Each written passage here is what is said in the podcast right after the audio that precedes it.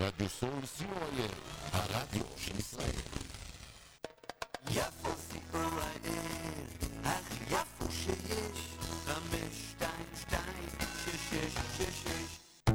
כל יום בשעות הצהלה. שלום למאזיני רדיו סול, כאן גל רבינו, דרומי יומי, כל הים האדום אילת. אני מגיע לרדיו סול, הרדיו האינטרנטי הגדול בישראל, עם מוזיקה טובה, אייטמים מעניינים מכל העולם, ובעיקר אני מגיע לעשות בלגן. אני מזמין אתכם להאזין בכל יום בין 4-6 לרדיו סול. תוכלו גם אתם לענות על שאלות, לזכות בפרסים, לשמוע מוזיקה טובה וסתם להעביר איתי את הזמן. אני גל רבינו מחכה לכם בכל יום בין 4-6 ברדיו סול. תבואו, יהיה בלגן.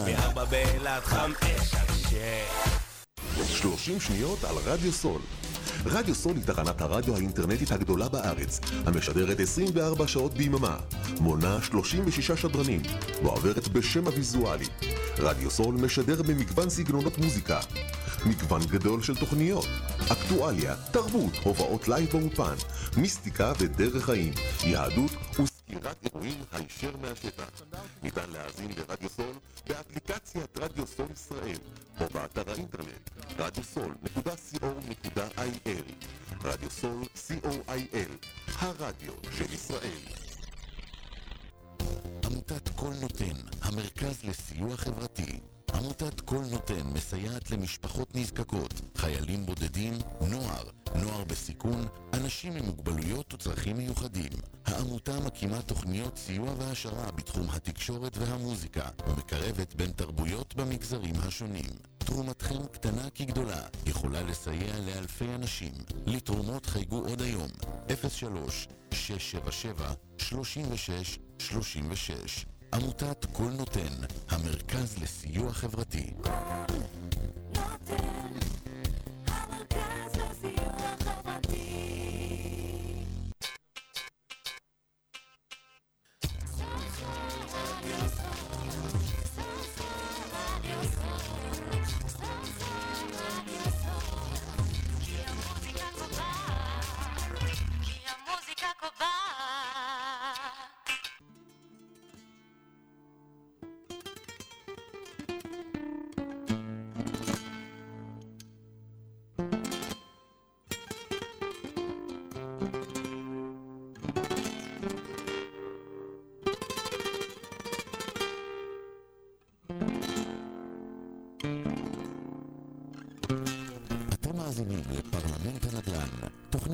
של רדיו סול, בהגשת עופר לוין ודרור בוקצ'ין.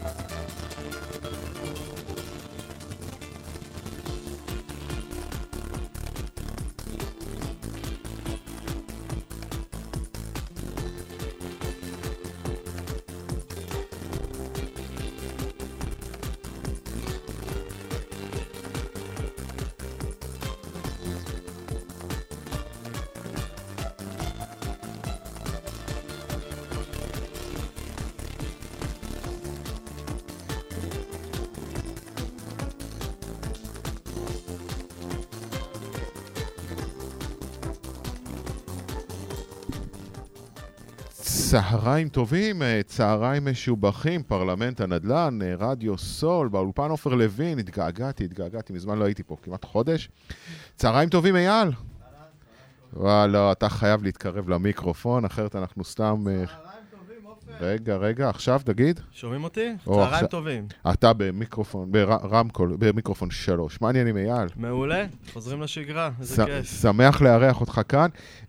שמח להתארח. אם תוכל קצת להרים את הכיסא, למה הוא קצת יותר מדי נמוך, ככה שהמאזינים יוכלו לראות אותך.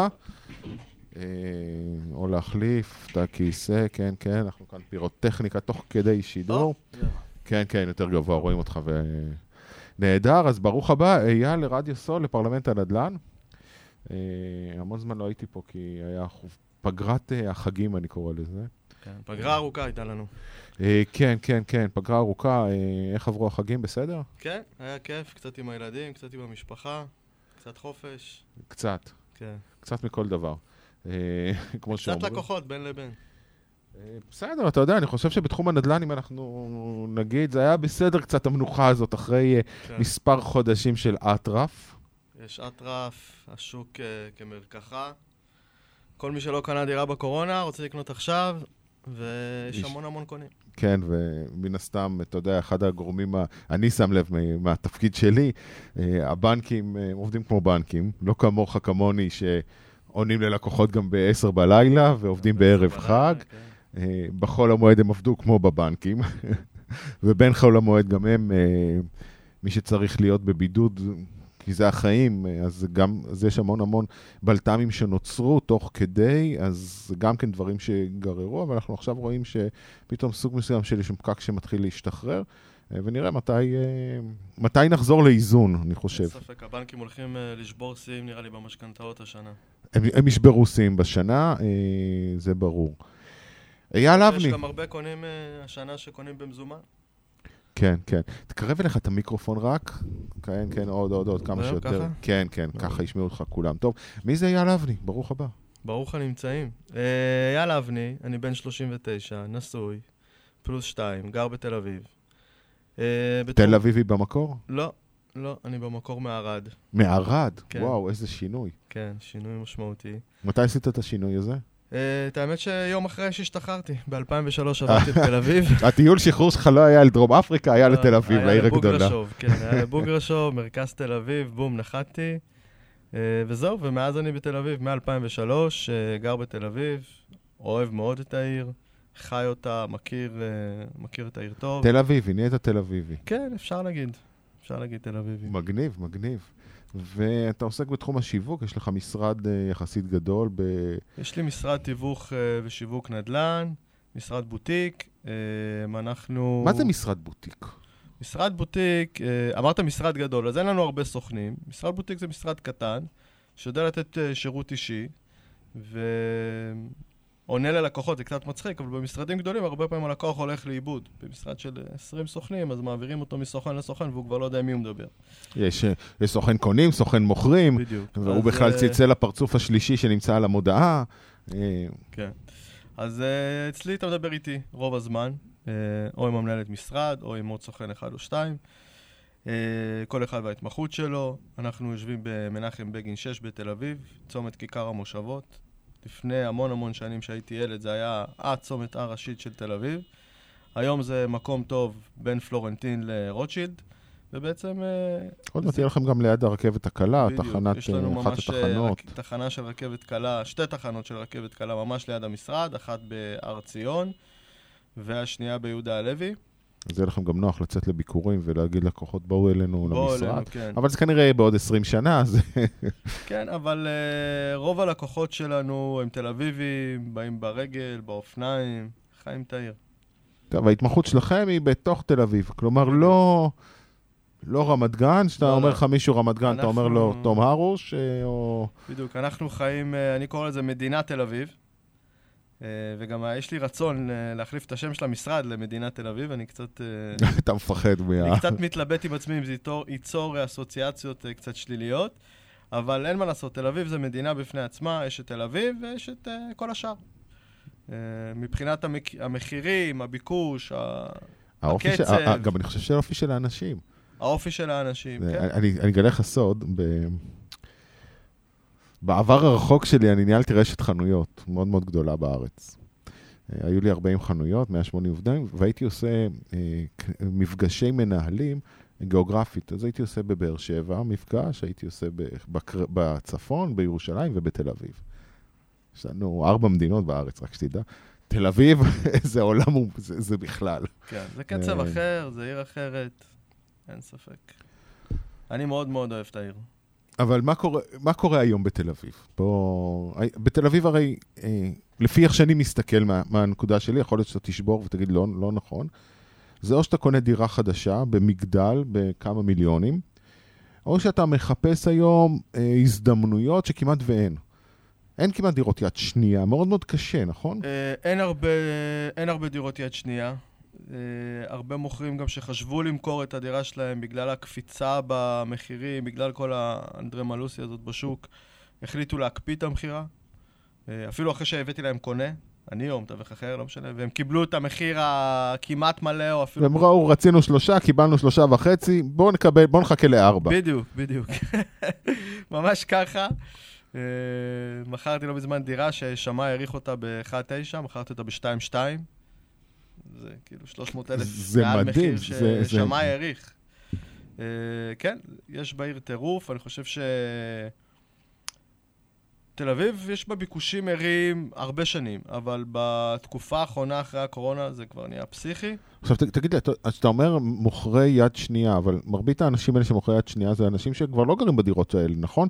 זה דירות להשקעה שהם רצו למכור. זהו, בדיוק. מי שמוכר היום, תראה, זה או משקיעים שרוצים, עשו את הסיבוב שלהם, קנו נגיד במחיר מסוים, עשו את הסיבוב, הרוויחו את ה500,000 שקל ב5 שנים האחרונות, ורוצים להשתדרג להשקעה הבאה, או רוצים לקנות למגורים. אבל הם רואים שתל אביב זה ההשקעה כנראה הכי טובה, אז למה להם להשקיע מעבר לים, או בצפון בדרום? הם מוכרים בתל אביב ברחוב X, וקונים ברחוב Y. בדרך כלל אנשים שנגיד קנו בלב העיר ועשו סיבוב, עוברים עכשיו לדרום העיר לעשות סיבוב. אז למעשה, עוד פעם, מהנקודה, מהמשקפיים שלי אני אקרא לזה, מרבית הנכסים בתל אביב של יד שנייה שנמכרים, הם כמעט רובם נכסים מושכרים סלש שדינם דירות השקעה.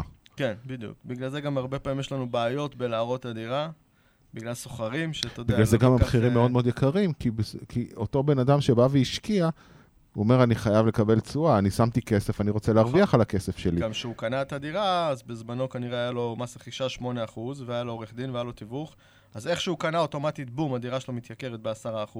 נכון. עכשיו הוא צריך להרוויח, זאת אומרת, 10% היה לו... הוא קנה לפני 5 שנים ב2 מיליון שקלים, הוא סיים את הקנייה ב2,200, ועברו עכשיו זה, אז הוא צריך לעלות את הדירה לפחות ב1,000,000 שקל, כי בשביל לא לצאת פרייר, כי גם שהוא קונה עכשיו דירה חדשה, הוא צריך שלם מס רכישה. יש לו מס שבח. אז למרות שהוא קנה ב2 מיליון, ואולי הוא ימכור ב3 מיליון, בסופו של דבר, אחרי המס שבח, יכול להיות שהוא הרוויח רק איזה 500,000 שקל. שוב, 500,000 שקל, זה נשמע למישהו אחד רק. למישהו אחר, אולי מהפריפריה, זה נשמע, וואו, what the fuck, אתה יודע, 500,000 שקל ב5 שנים, ואנשים עשו את זה. כן, השאלה, אתה יודע, זה לא שהפך אותנו למיליונרים. כלומר, אנחנו על הנייר, כי את הכסף הזה הוא לא לוקח והולך ומבזבז אותו, הוא הולך וקונה איתו נדלן אחר, שהנדלן האחר גם כן עלה באותה רמה, פחות או יותר. כן, אבל הוא מצליח ככה להעלות את הרמת חיים שלו. אני מכיר אנשים שהתחילו מדירה אחת, ואז או שהם קנו עוד דירה, ואז בפנסיה כבר יהיה להם 2 דירות, והיום הם כבר מחפשים את הדירה השלישית, או שהם קנו דירה ב2 מיליון, והם מוכרים ב3, ולוקחים עוד איזה משכנתא, והיום הם כבר חיים בדירה של 4 מיליון. ומי זה הלקוחות האלה שבאים ורוכשים את אותם יד שתיים? זה לקוחות, זוגות צעירים כמוך שבאו מהעיר הגדולה, מהעיר הקטנה? יש הרבה זוגות צעירים, הייטקיסטים. הייטקיסטים נכנסו לתמונה חזק עכשיו. הייטקיסטים בתמונה חזק, כן, הם משלמים יפה, הם... יש להם כסף היום, פנוי, והם קונים דירות, גם למגורים וגם להשקעה. מה שיפה אצל הייטקיסטים שגם יודעים לשכור בעלי מקצוע, כמו שצריך, לא לזלזל בהם. אני מדבר על מתווכים, על עורכי דין. הייטקיסטים, הזמן שלהם יקר.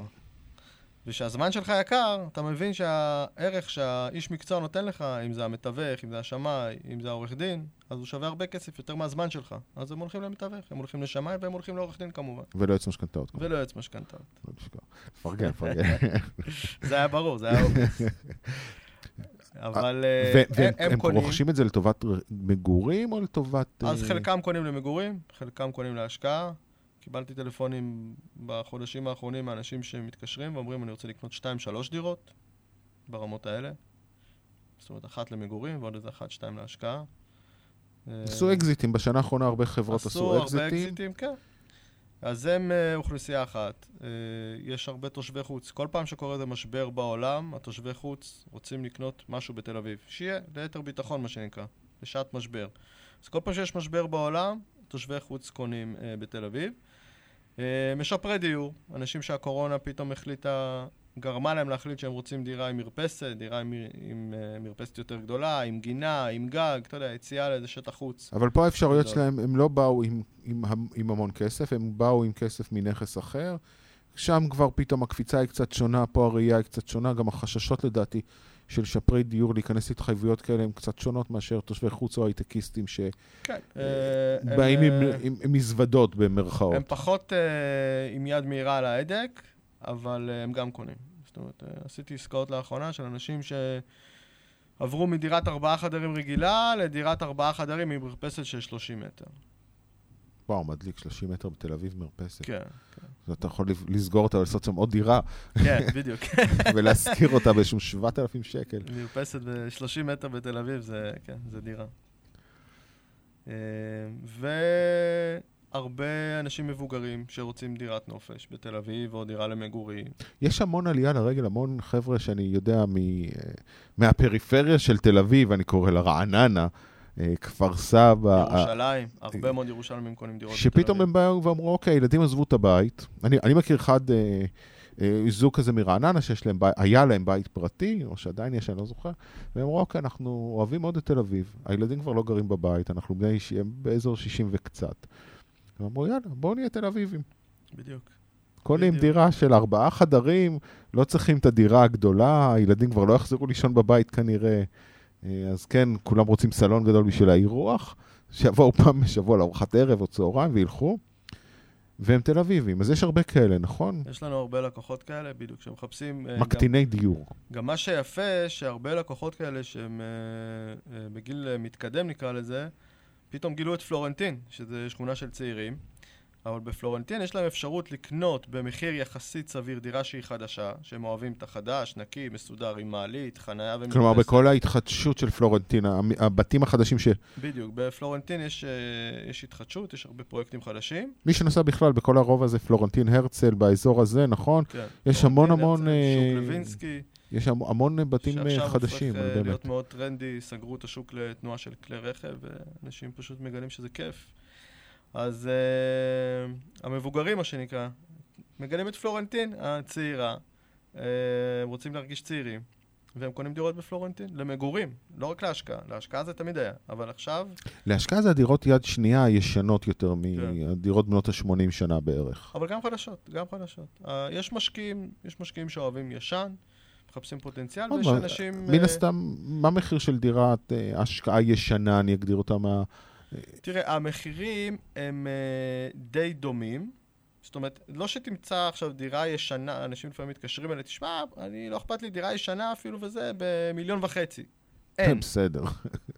אז המחיר הוא יכול להיות די דומה, סביב נגיד דירה של 60 מטר יכולה לנוע באזור, סביב נגיד 2.5 מיליון, אני נותן איזו הערכה גסה, 50-60 מטר, 2.5 מיליון, אבל בחדש אתה תקבל 50 מטר, שזה גם 50 מטר פלדלת, כולל קירות, עם מעלית. ודירה חדשה.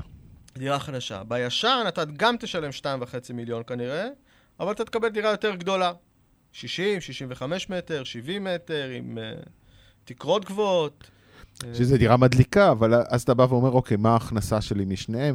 שפה כנראה אתה תזכיר את זה לסטודנטים. תראה, הדירות הישנות יש כאלה שהן משופצות. אז אם הדירה משופצת מדליק, היא יכולה להיות מוזכרת כמו הדירה החדשה, כי ההפך, הדירות החדשות הן הרבה פעמים סטנדרט יחסית נמוך. אמנם זה חדש, אבל לא שדרגו את הסטנדרט בדירות החדשות. בדרך כלל אנשים קונים מקבלן, אם זה להשקעה, משאירים את הסטנדרט, והסטנדרט הוא לא גבוה. אבל אם מישהו קנה דירה יד שנייה, שיפץ אותה מאוד יפה אדריכלית, הפך אותה נגיד מ2 חדרים ל3 חדרים, השביח אותה, הוא יכול להזכיר אותה ב... מסע, שירותים, מקלחת נורמליים. בדיוק, היום... הכל, הוא שיפץ הכל, מהמסע עד התפחות, החליף אלומיניום, חשמל, אינסטלציה, לפעמים מסע שירותים כפולים, יש שם טרנד שאנשים שהם קונים להשקעה, הם עושים לפעמים 2-3 מאסטר בדרומים, שהם ככה מזכירים את זה לסטודנטים, ולכל סטודנט יש את השירותים מקלחת הפרטיים שלו. כלומר, דירת שותפים. בדיוק, דירת שותפים, אבל אתה שותף בסלון ובמטבח, ויש לך את הפרטיות של השירותים מקלחת. אני מכרתי דירה כזאת, אני מכרתי לפני בערך שנה, אולי קצת יותר, בדירה במרכז תל אביב, בערך דירה של 80 מטר, הייתה 2.5 חדרים, שבורה הרוסה, והפכו אותה לדירת 4 חדרים. 4 חדרים, וואי. כן. טוב, זה בטח מטרז של 120 לפחות. לא, לא, לא, לא. 85 מטר בערך. 85 מטר. הסלון מטבח שם הם לא גדולים, אבל עשו בכל חדר שירותים מקלחת פרטיים. הם עשו 3 סוויטות? בדיוק, 3 סוויטות. בסדר, תסתכל, ברגע שאתה לא... עם סלון ומטבח, וזה לא דירה מחולקת שזה לא חוקי, זה דירה שהיא קשרה למהדרין חוקית, והיא מניבה למשקיע הרבה יותר כסף אם הוא היה משפץ אותה כדירת 3 חדרים רגילה. כאילו לא, משפץ לדירת 3 חדרים היה מזכיר אותה ב-6,000 שקל, ופה הוא מזכיר אותה בסביבות ה-7,500. אז אני אחדד, זה מרכז תל אביב, אם זה היה 3 חדרים רגילה, זה רחוב ראשי, רחוב קינג ג'ורג', הוא היה מזכיר אותה סביר להניח ב-8,000 שקל. אוקיי, אני לא מזכיר בתל אביב. והוא הזכיר אותה, יותר נכון, הזכרנו לו אותה ב-10,500 שקל. יואו. כן, אז הוא עשה תשואה עודפת של בערך 30%. אבל אתה יודע מה, אני... לקחות מה שאמרנו לו לעשות. כן, לא, זה מדהים שאתם... אתה יודע מה, אני כבר... אני אשאל את השאלה הזאת, אבל... שאני בא... אם לי יש נכס היום להשקעה, ואני אומר, מה אני מעדיף? 3 סטודנטים, שאני מתנהל מול 3 סטודנטים, זה קצת כאב ראש, או מול משפחה שתשלם לי קצת פחות, אבל היא יכולה גם לשבת שם 3 שנים, והיא לא בסוף שנת לימודים עוזבת ולעשות 3 חוזים ו3 אבות שחותמים על הצ'קים. יש כאן את הכאב ראש. איך אני מתגבר על זה? מה שאני תמיד אומר ללקוחות שלי, ואני מנסה לזהות, לכל סיר יש פרסה. כל לקוח יש לו את הצרכים שלו והרצונות שלו. יש לקוח שרוצה למקסם תשואה, וכן, למקסם תשואה, לפעמים זה גם קצת כאב ראש. אז או שלוקחים את המתווך שגם ינהל את הדירה במשך השנים. אתם מנהלים את הדברים האלה? יש לנו גם דירות ובניינים בשלמות שאנחנו מנהלים, או שמנהלים את זה לבד. סך הכל זה לא כזה כאב ראש, כי יש ביקושים אדירים, וגם נגיד אם סטודנט אחד יוצא באמצע, אז הוא מביא את החבר או את החברה. תשמע, תגידי, אתה מדבר איתי על פער של 2,500 שקל בחודש. כן. זה 30,000 שקל בשנה. נכון. עכשיו תחשב אתה, שווה לך את הכאב ראש או לא שווה לך את הכאב ראש? בדיוק, כמה זה כאב ראש הזה? וכמה זה גם כאב ראש, זה לא... אז בוא נניח, זה שעתיים בחודש ממוצע של הכאב ראש? שעה בחודשיים, אולי. עוד פעם, אתה יודע, אם אני הלכתי ל-worst case, בסדר, אבל מכיוון שגם שיפצת, אז אין לך כבר יותר מדי בעיות. אולי בעיות בנכס, כי זה נכס ישן, ופתאום הביוב... אם שיפצת אותו טוב, החלפת אינסטלציה, חשמל, אלומיניום, עשית פעם אחת שיפוץ מסיבי, אז... יש לך שקט בדרך כלל איזה 10 שנים. לא, אני אומר, אולי הבעיה היחידה זה כי הבניין הוא קצת ישן, ויש בעיה בביוב הראשי של הבניין, אבל בסדר, יש שם... זה לא משהו שקשור לתוך הדירה, זה לא, יש לי נזילה בביוב, יש לי החלון לא אטום ונכנס גשם. המזגן לא עובד, זה לא כאלה, כי הכל חדש. כמה עולה שיפוץ שכזו דירה... סתם, אתה יודע, זה מסקרן אותי. הוא השקיע שם, לדעתי, משהו כמו 300,000 שקל. ב-85 מטר בערך. 300,000 שקל, טוב, אז הוא דינדש אותה. כן, הוא עשה... הוא הפך אותה מלון. הוא הפך אותה מלון, כן. בגלל זה גם הזכרנו אותה בסכום כזה, תשמע. אמרתי לו מלכתחילה, אתה רוצה לקבל את המקסימום? תיתן את המקסימום. אתה לא יכול לעשות משהו זול ולצפות לקבל... לא, זה ברור, אבל תגיד לי... זה לא ברור לכולם, יש כאלה שרוצים לעשות שיפוץ ב2 שקל ולהרוויח... כן, אבל יש... טוב, יש אנשים שמשלמים את זה, אנחנו רואים בתל אביב, אנשים שמשלמים על שירוקלחת ומיטה ביחד, משלמים 5,000-7,000 שקלים, אנחנו נתקדם בזה. מי ששכר את זה 3 סטודנטים, שהאלטרנטיבה שלהם זה או להשכיר את זה דירה ישנה, מצ'וקמקת, בזה 4,000 שקל, שבורה, לא משופצת, או להשכיר חדר כזה עם שירותים מקלחת פרטיים, בדירת שותפים, שיש להם גם כמה חברים, יש להם סלון ומטבח, והכל ברמה גבוהה, ב3,500 שקל. הם גם משלמים פחות, וגם מקבלים יותר, אמנם הם חיים עם שותפים ולא לבד, אבל אני חושב שזה שיש להם את השירותים ומקלחת הפרטיים שלהם, זה כבר נותן לך אקסוס. זה נותן להם את הפרטיות, כי בתכלס הוא... בוא ניקח את הסטודנט התל אביב הממוצע, עוד פעם, מזמן לא הייתי סטודנט.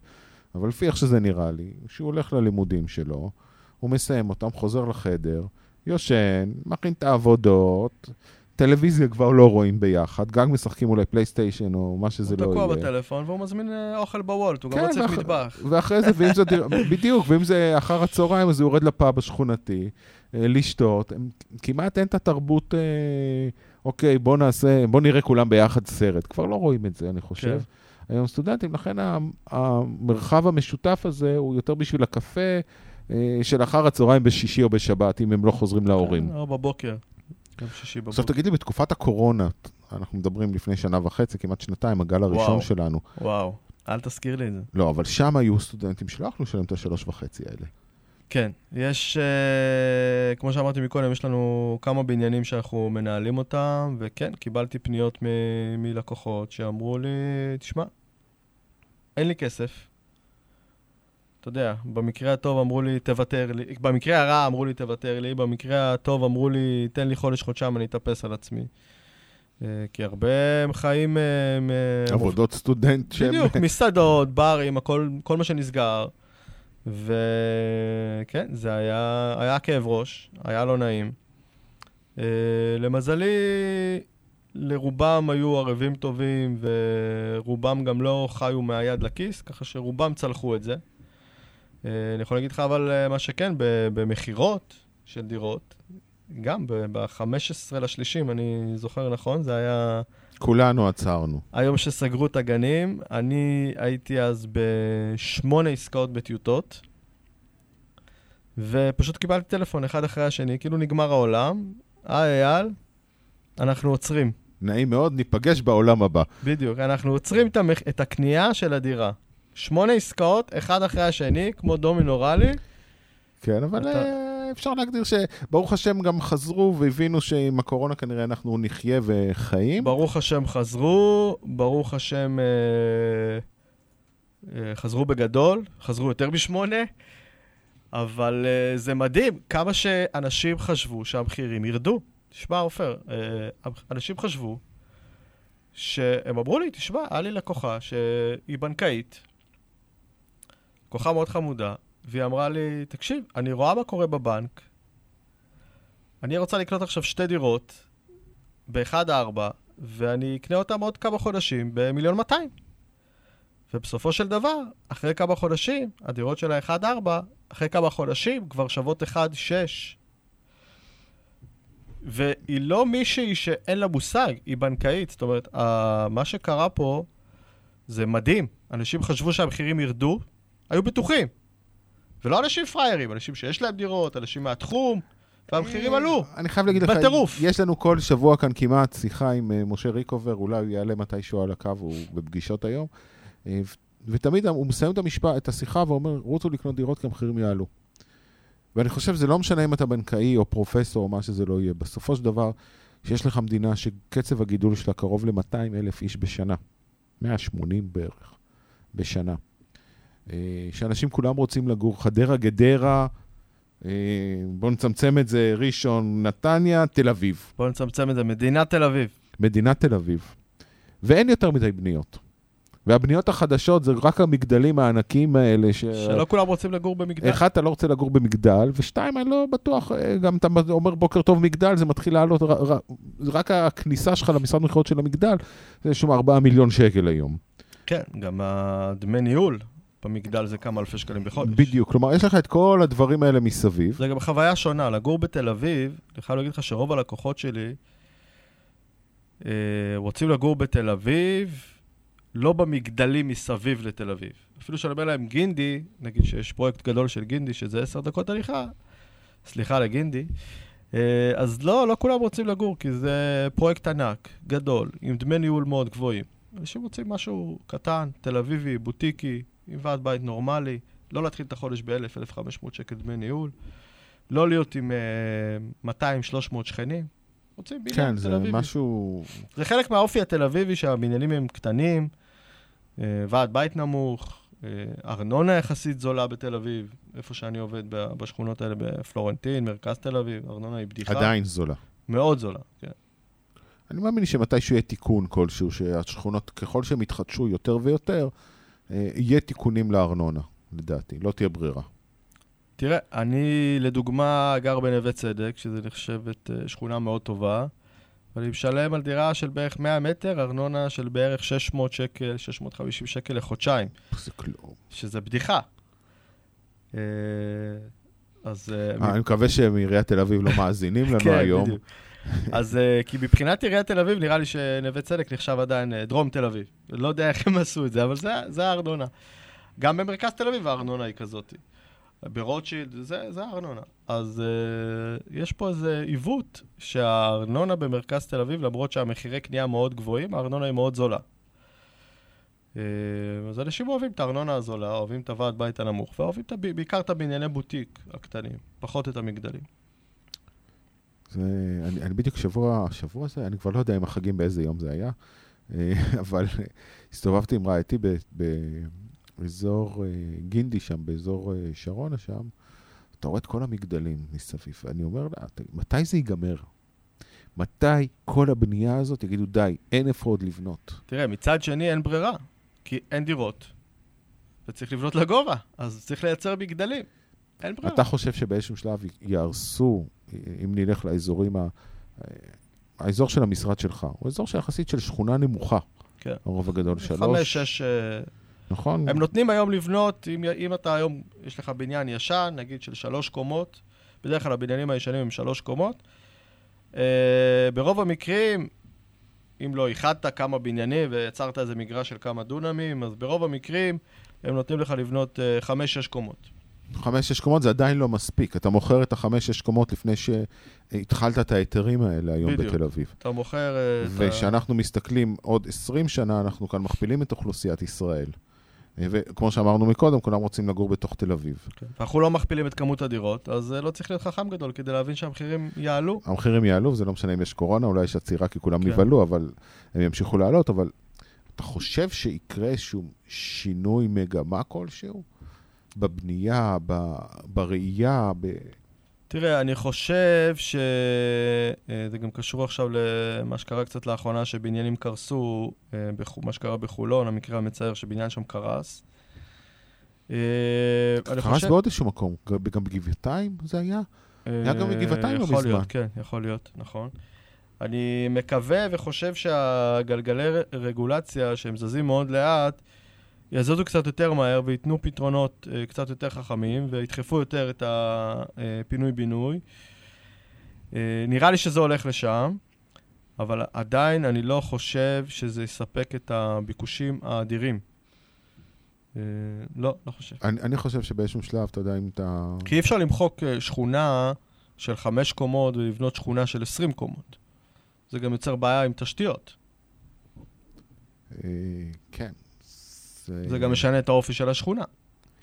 אז לא נראה לי שזה הולך לשם, אבל יכול להיות לאיזה מקום באמצע. אבל אתה יודע, אם תסתכל עוד פעם, אנחנו כל היום מדברים גינדי, יושב גינדי ומתעטש כל היום, אבל בגינדי יש שם בתוך... הוא יושב וסופר את הכסף, אתה יודע, הוא גם מוכר דירות. לא, אבל אני אומר שבגינדי, ב-TLV שם, יש שם מעבר לקניון, יש שם גם בית ספר בתוך המתחם. נכון, אז תראה, עשו שם מתחם עם בית ספר. שיש שם אנשים שבוא נגיד זה ככה, עובדים בבית ספר, אולי הם גרים בגינדי ולא צריכים לצאת החוצה. או שהילדים שלהם בבית ספר. יש שם גם גנים, יש שם גם קניון, בתוך הקניון יש קאנטרי, יש שם פארק נחמד. כלומר, מה שנקרא, בנו קניון קיבוץ לגובה. בדיוק. שכונה, אני חושב שהיה לי פעם שיחה על זה עם האדריכלית, בונת הערים, עדנה אמור, שזה סוג של קיבוצים... לגובה. תראה, לי יצא למכור שם דירה בהתחלה שהם סיימו את הבניינים הנמוכים, ואני גם יכול להבין למה מכרתי אותה, כי הראיתי ללקוחות שלי דירה, אני לא אשכח את זה, ברחוב קרמיה, שזה רחוב קטן ושקט ליד רוטשילד, באיזה בניין בוטיק, דירה של 70 מטר, היא מעלית שהיא מגיעה חצאי קומות, שהיא מעגלה, זה לא כל כך נוח, אין חניה, לך תחפש חניה ברוטשילד, 2 ילד קטן זה עוד יותר... לא, אין... זה... והדירה עלתה בערך 3.5 מיליון שקל. ואז אמרתי להם, תקשיבו, אתם רוצים ללכת לגינדי? אמרו לי, לא, וזה. אמרתי להם, בוא ננסה, זה 10 דקות הליכה מפה. בוא ננסה ללכת. שם אתם מקבלים גם מעלית עם נגישות מלאה, בלי חצאי מדרגות. גם מרפסת, שהיה להם מאוד חשוב, ובקרמיה לא היה. כי סגרו אותה, כי פעם סגרו מרפסות. וגם חניה בטאבו. אז הם שמעו חניה בטאבו? חניה בטאבו? אפשר למכור אותה בכלל. עכשיו, כן, חניה בטאבו היום בתל אביב שווה בערך, במקומות הטובים, סביב 500,000 שקל. 500,000 שקל חניה. חניה 500,000? כן, יש מקומות בארץ, כאילו, לדוגמה, המקום שאני באתי ממנו מערד, יש דירות שעולות 500,000. ופחות. בתל אביב רק החניה 500,000, בגלל זה אני קורא לזה מדינת תל אביב. עכשיו אמרתי להם, כל הטוב הזה, כל החבילה הזאת, 10 דקות הליכה מרוטשילד. אז אמרנו, טוב, בוא נלך. הלכנו ברגל, הגענו בבית 10 דקות, הם ראו את הדירה וקנו אותה. הם קיבלו דירה של 85 מטר, במקום 70, קיבלו מעלית נגישה, קיבלו מרפסת יפה של 12 מטר, קיבלו חניה בטאבו, פחות או יותר באותו מחיר. בסדר, וכבר אין הבדל בין רוטשילד, אני חושב, לבין שם, אתה יוצא, אתה הולך ברגל, אתה לא כל היום בתוך שדרות רוטשילד. כן, והם יורדים למטה ושמים את הילד בגן. יש גם יתרונות לגינדי שלפני שנייה הצגנו את החסרונות. לא, אני חושב שגם יש יתרונות, כי בסופו של דבר שאתה בונה, תסתכל, אחת הבעיות בכל הבניית ערים שאתה מסתכל עליהם, זה נושא התחבורה הציבורית. אם היה במדינת ישראל תחבורה ציבורית כמו שצריך, אני חושב שהרבה בעיות היו נפתרות. וואו, זה נקודת המפתח. כן, ואני חושב שאם... העיר היחידה שיש לה תחנת רכבת בתוך העיר זה מודיעין. אבל איך אתה מגיע לתחנת רכבת, אם אין לך אוטובוסים כמו שצריך, ואם אין לך תשתיות כמו שצריך, אני כבר... ואם אין לך זמינות של... בדיוק, עכשיו... של שישי, שבת, לילה, חג. גם אותו אחד שגר היום בגינדי ורוצה לנסוע לצפון, הוא בבעיה. אתה חושב, הוא רוצה לנסוע לחיפה, אתה יודע, ביום גשם, סיפור להגיע לשלום.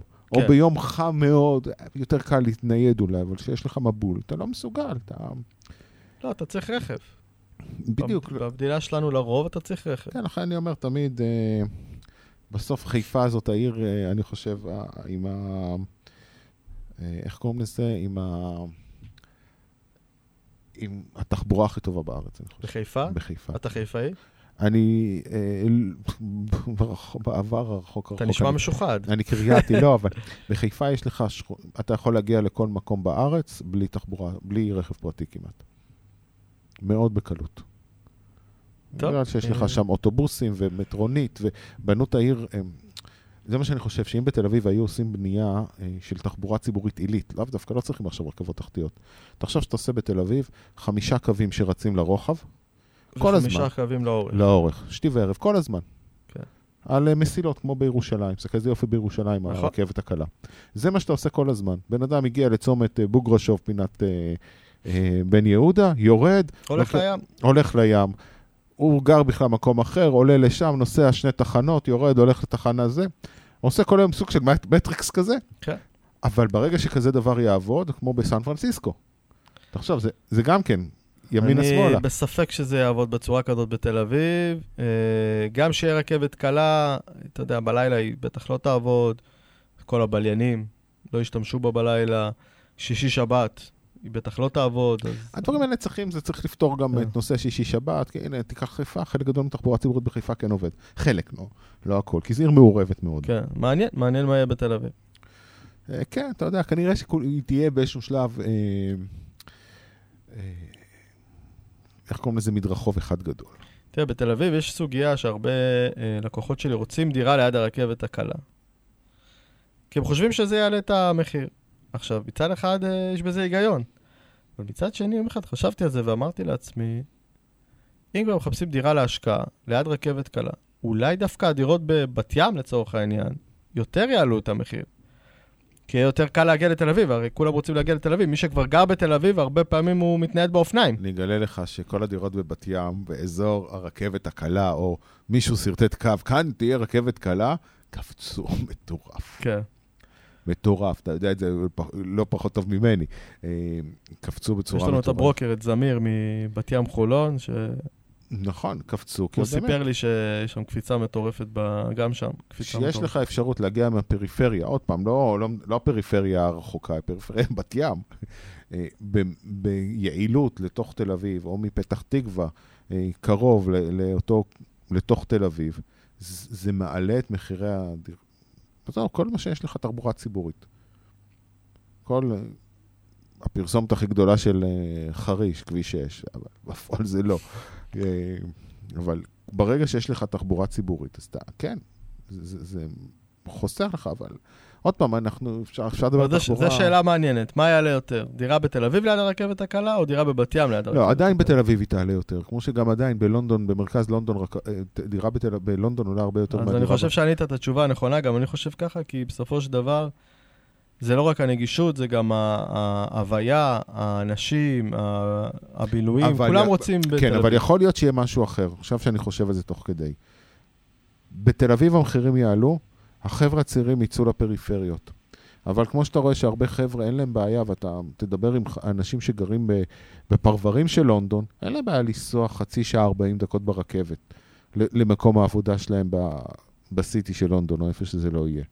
זה בסדר, אין להם גם בעיה להמשיך את הבילויים שלהם.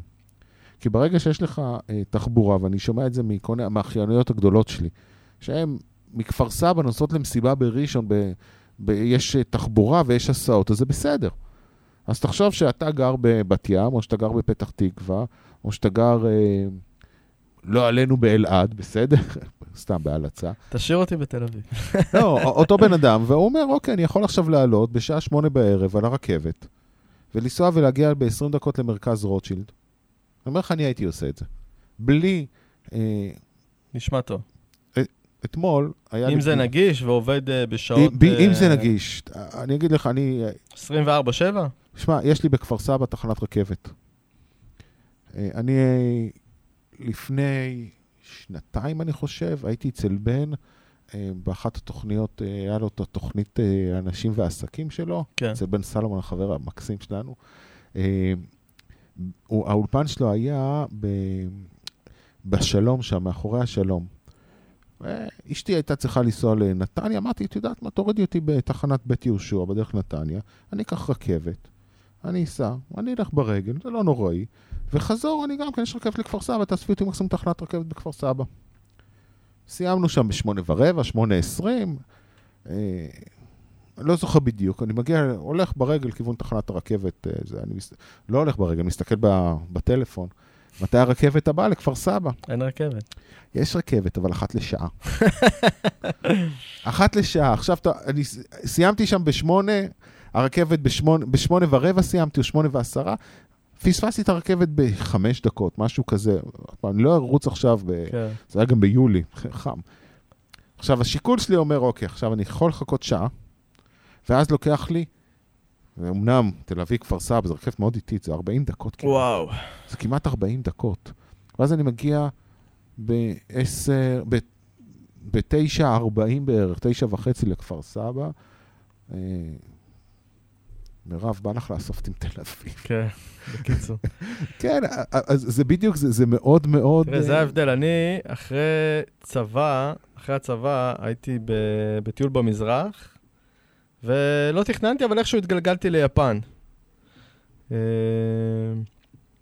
ואז הייתי צריך להגיע ממקום למקום, ואז שאלתי את חבר שלי, שהוא גר שם כבר כמה שנים, איך אני יודע את השעות? זה הכל ביפנית. הוא אומר לי, אין לך מה לדעת השעות. אמרתי לו, מה זאת אומרת? הוא אומר לי, תגיע לתחנה, יש רכבת. אמרתי לו, מה זאת אומרת? הוא אומר לי, כל 5 דקות יש רכבת, אין לך מה לדאוג.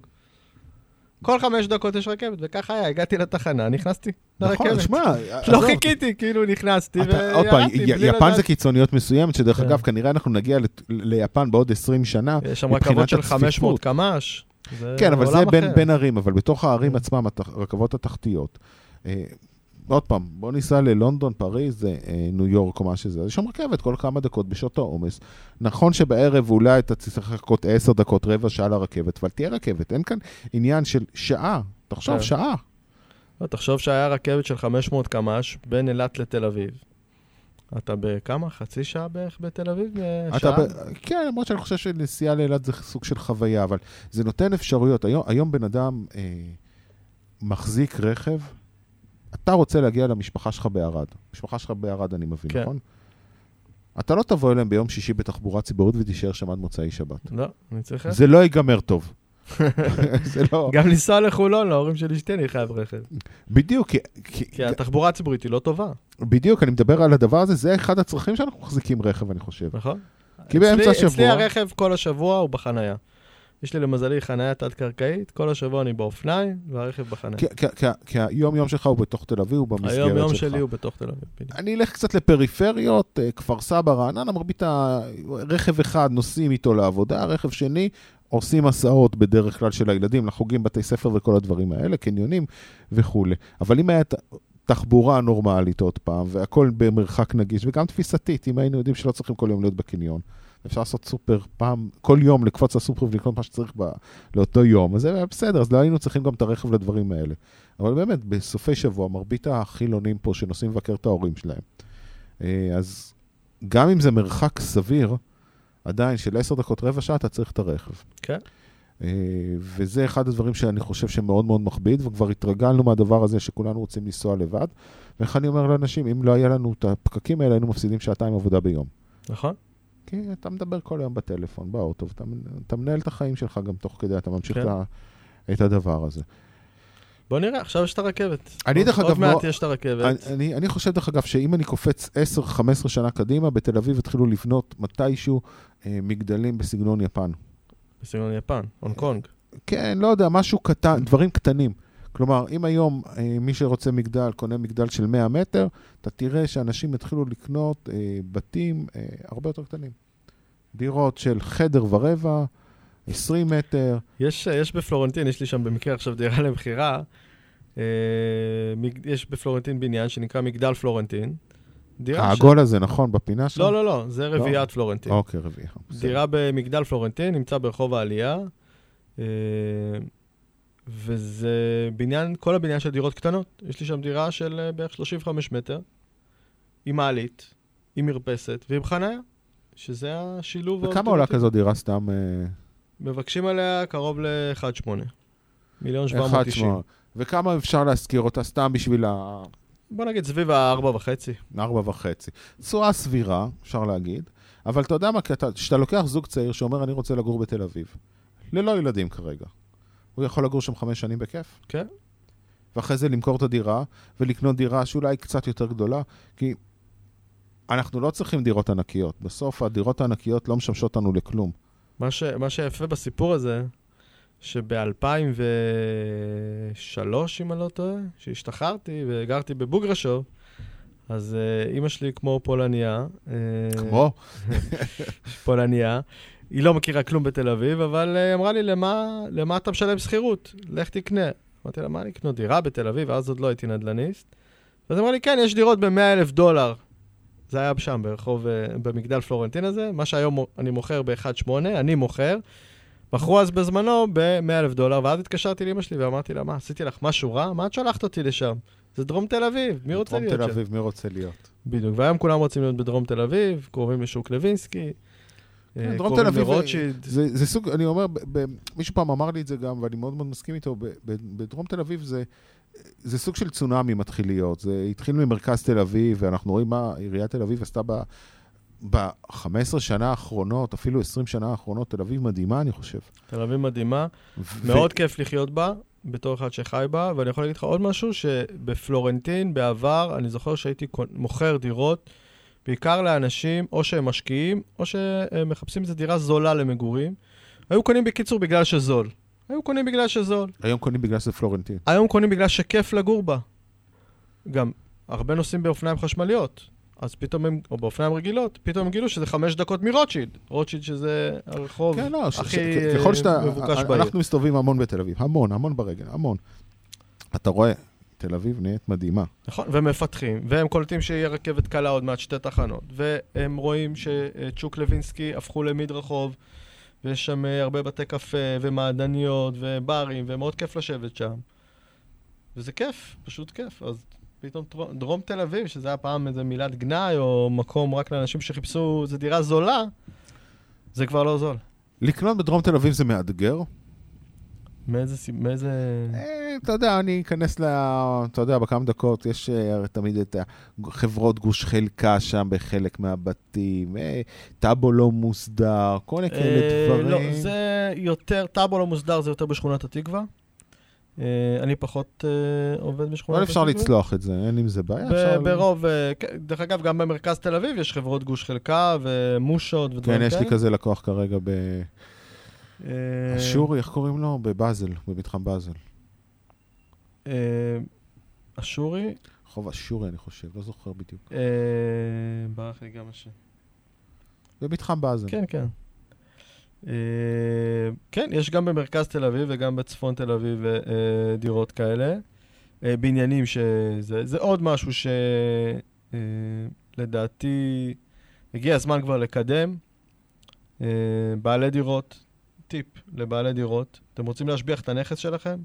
קחו עורך דין, תהפכו את החברת גוש חלקה לטאבו רגיל, תהפכו את המושה לטאבו רגיל, ותרוויחו, זה 10% במחיר. גוש חברה יותר קל להפוך לדעתי לטאבו רגיל, ברגע שאתה במושה ויש לך 700,000 דיירים שאתה לא מכיר אותם. לא, במושה, אני לא מתכוון למושה כמו בשכונת התקווה, שאתה במושה עם כמה בניינים נוספים. הבנתי, אם הבניין שלך רק במושה, לדוגמה, בניין של 5 דיירים. היה לי איזה דירה לבחירה ברחוב ידידיה פרנקל, גם בפלורנטין, בניין של לא 5 דיירים, אבל לא יודע, 12-14 דיירים, שהוא במושה, והרבה לקוחות שלי נרתעו מזה, הבנקים נרתעים מזה.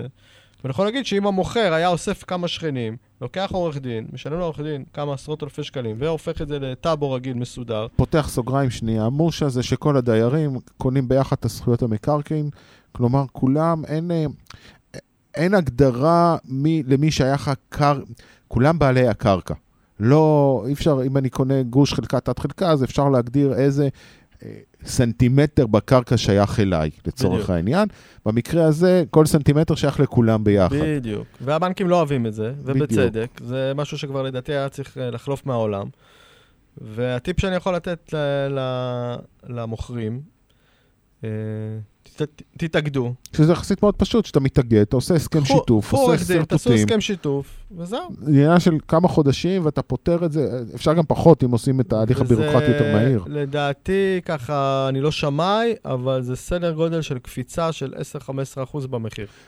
קל. אחד, זה יהיה יותר קל למכור. בדיוק. זה כבר. יהיה יותר קונים, יותר ביקוש, המחיר עולה.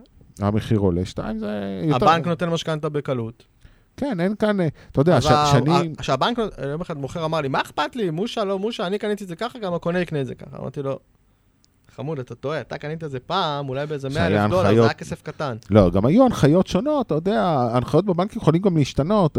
היום אין לך בעיה, נניח, לקנות מושה, אבל בעוד 5 שנים תצא הנחיה חדשה של הבנקים, ויגידו, אם יש מושה, לא משעבדים מושה, ואז לך תהיה בעיה למכור את זה. אני יודע שהם נותנים פחות מימון. זה מאוד מאוד תלוי במושה, יש כאן המון, זה נתון לסייגים, אבל מה שאני אומר, נניח והיום אין לך... אבל זה מילה מפחידה. קונים זה מילה מפחידה. בדיוק. המילה מושה מפחידה קונים. בדיוק, בדיוק. אתה יודע מה, זה השורה התחתונה. זה מילה מפחידה, אבל אין לנו בעיות במרבית המקרים. זה כמו שאתה מראה ללקוח, אתה אומר לו, תשמע, יש פה רטיבות, כבר טיפלו בזה, לא, רטיבות, אני הולך. כן. בגלל זה תמיד טיפ שאני אומר למוכר, אם יש לך רטיבות בנכס, אל תכניס אף קונה, קודם כל תטפל ברטיבות מבחוץ, מבפנים, תסדר הכל, תביש מקצוע טוב שייתן אחריות ל5 שנים. שהקונה ידע שיש בדיוק. אחרי זה אני אספר לך סיפור על רטיבות, שראיתי, למה אחרי זה, לא מזמן ראיתי דירה מבחוץ, הכל מתקלף, הכל. קיר שלם, אתה רואה תיח מתקלף, עכשיו זה קיר דרומי. אין יותר מדי גשם בקיר דרומי.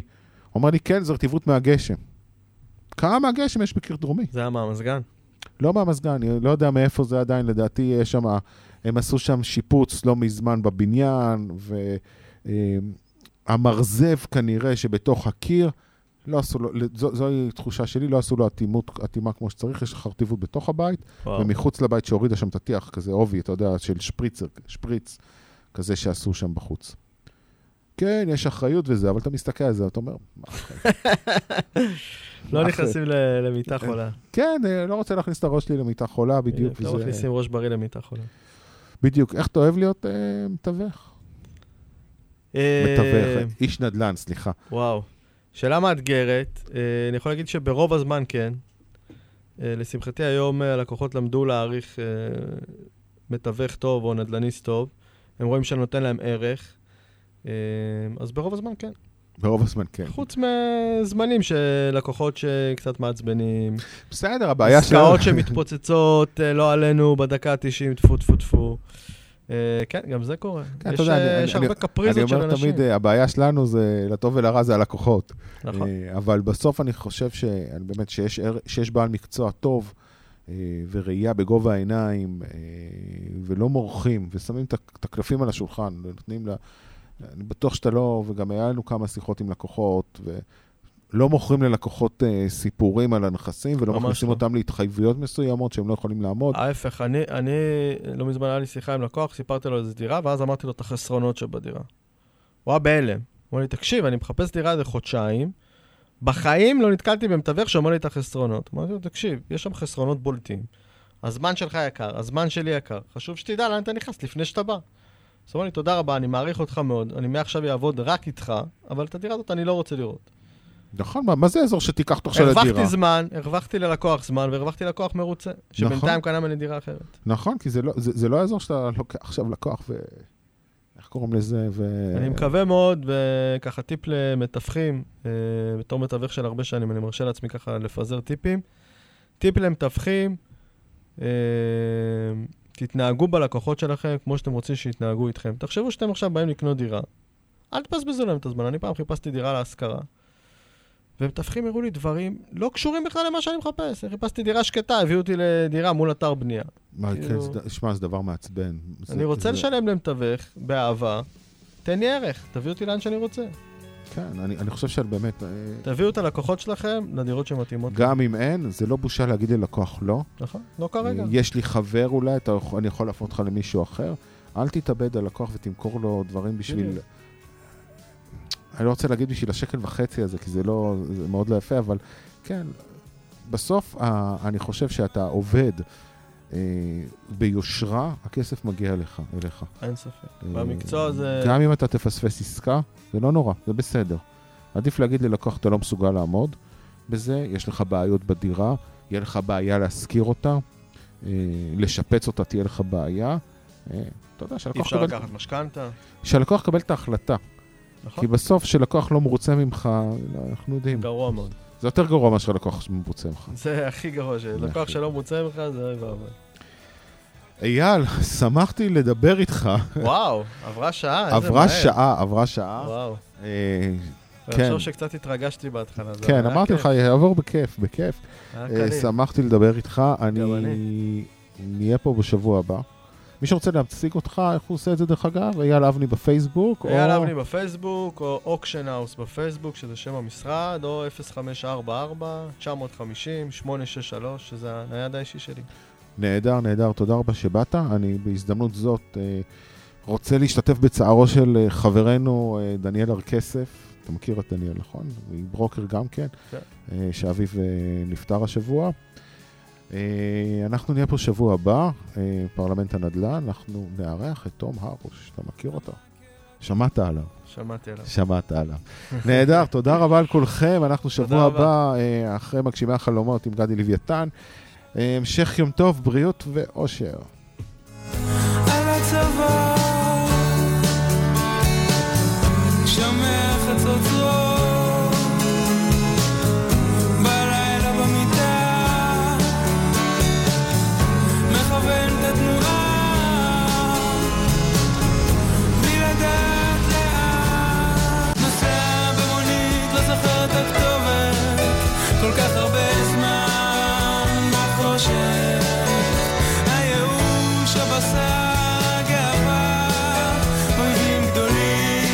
שאני טיפחתי להדליק את השמש בזכות